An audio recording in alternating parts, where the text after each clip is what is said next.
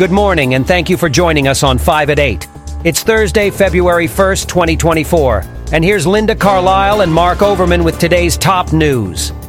In this episode, we will talk about Europe narrowly avoiding a recession in the fourth quarter of 2023, Chinese hackers preparing to disrupt U.S. infrastructure, the liquidation of China's most indebted property developer, Evergrande, Neuralink, implanting its wireless brain chip in a human for the first time, and the discovery of a new type of star known as an old smoker near the center of the Milky Way galaxy. Story number one. According to CNN, Europe's economy narrowly avoided a recession in the fourth quarter of 2023, with GDP stagnating compared to the previous three months. The Eurozone and the wider European Union both managed to escape a recession, defined as two consecutive quarters of economic contraction.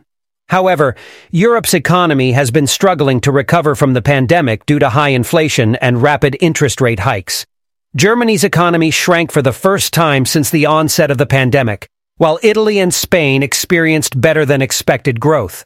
Overall, economists remain pessimistic about Europe's economic prospects and expect the economy to remain weak in the coming months.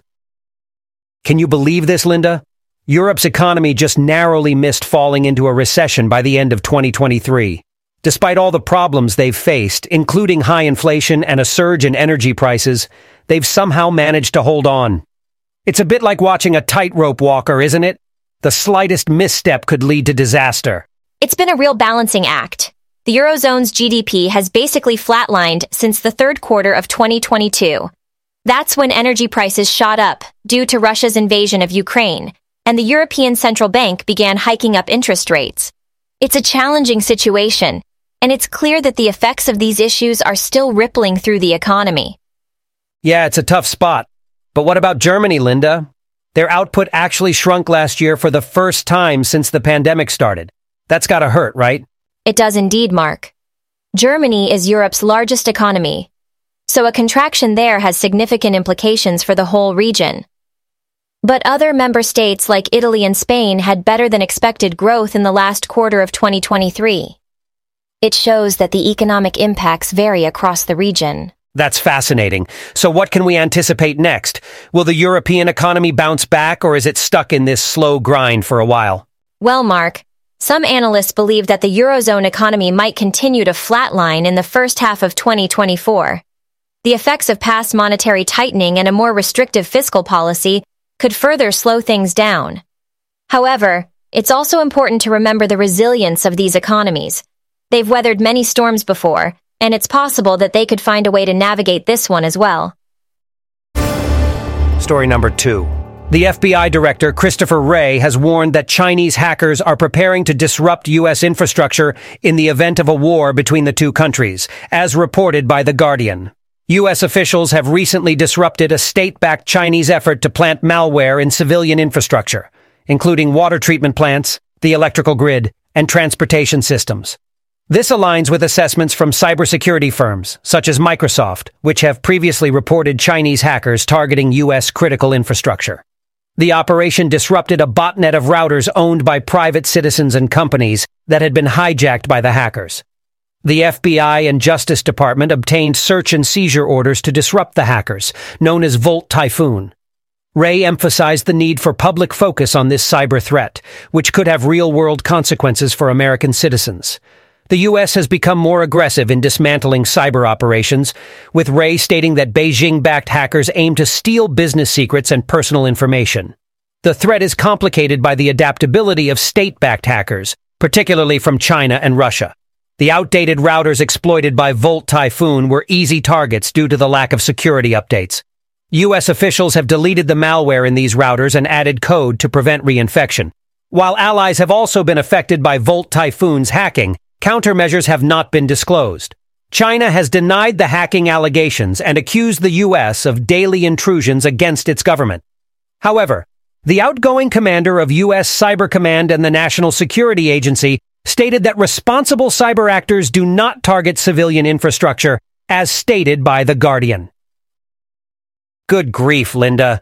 This news about China's hacking threats to U.S. infrastructure is pretty unsettling. It seems like the battlefield is evolving from the physical to the digital, isn't it? The digital age has brought about a new kind of warfare, one that doesn't require soldiers on the ground but hackers behind screens. It's less about physical destruction and more about disrupting crucial systems that societies heavily rely on, like water treatment plants, electrical grids, and transportation systems. Right. And it's not just the U.S. at risk here. The article mentions that U.S. officials say allies were also affected by the Volt Typhoon's hacking. This threat is more global than we might think. Yes, Mark. Cyber threats have a ripple effect.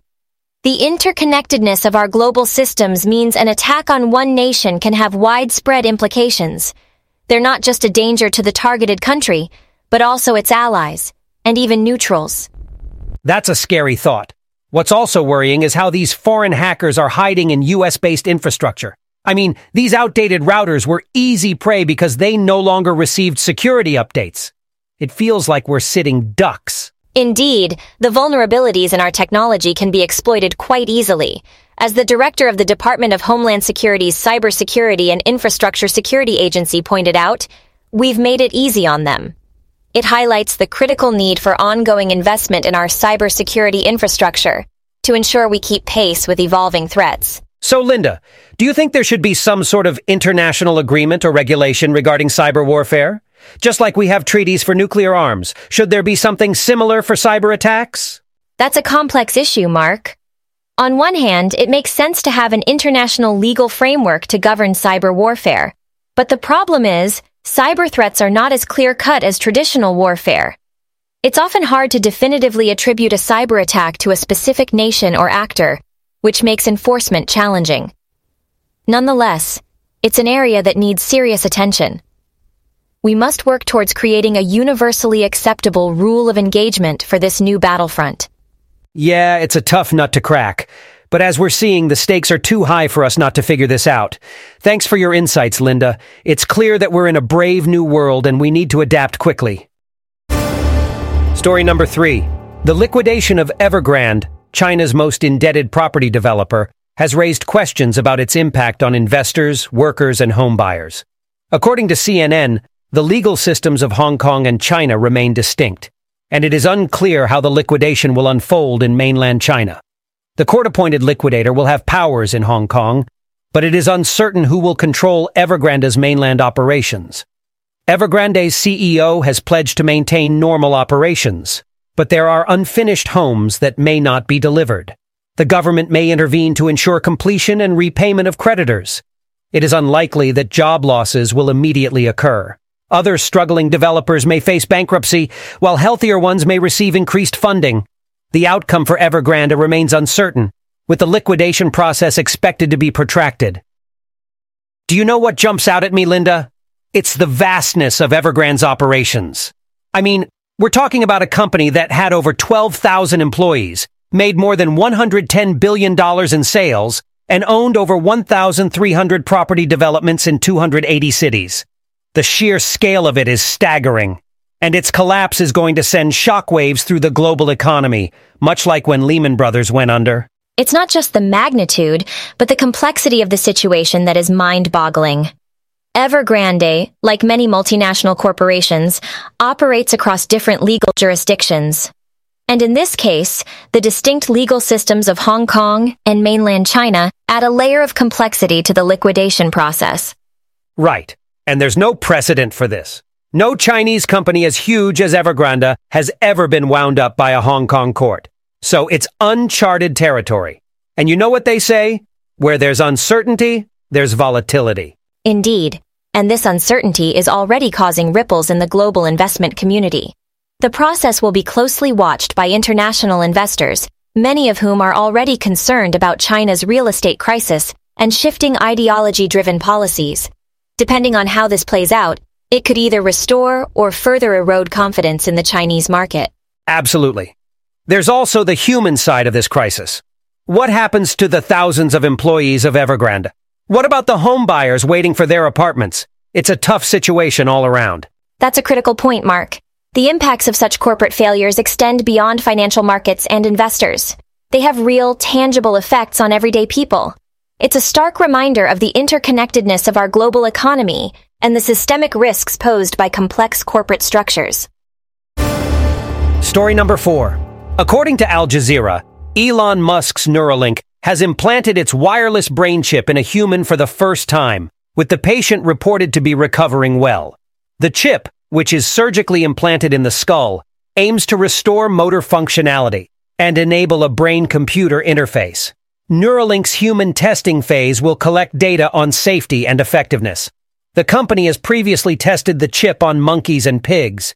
However, ethical concerns have been raised about the experimentation on animals and the potential risks associated with brain surgery. Tell me, Linda, this Neuralink business seems like straight out of some sci-fi flick, doesn't it? Brain chips and all. I mean, it's incredible what technology can do these days. But it's also kind of scary, you know? Yes, Mark. It's fascinating and terrifying at the same time. The potential of this technology is immense, from restoring motor functionality in people with neurological disorders to creating a brain-computer interface.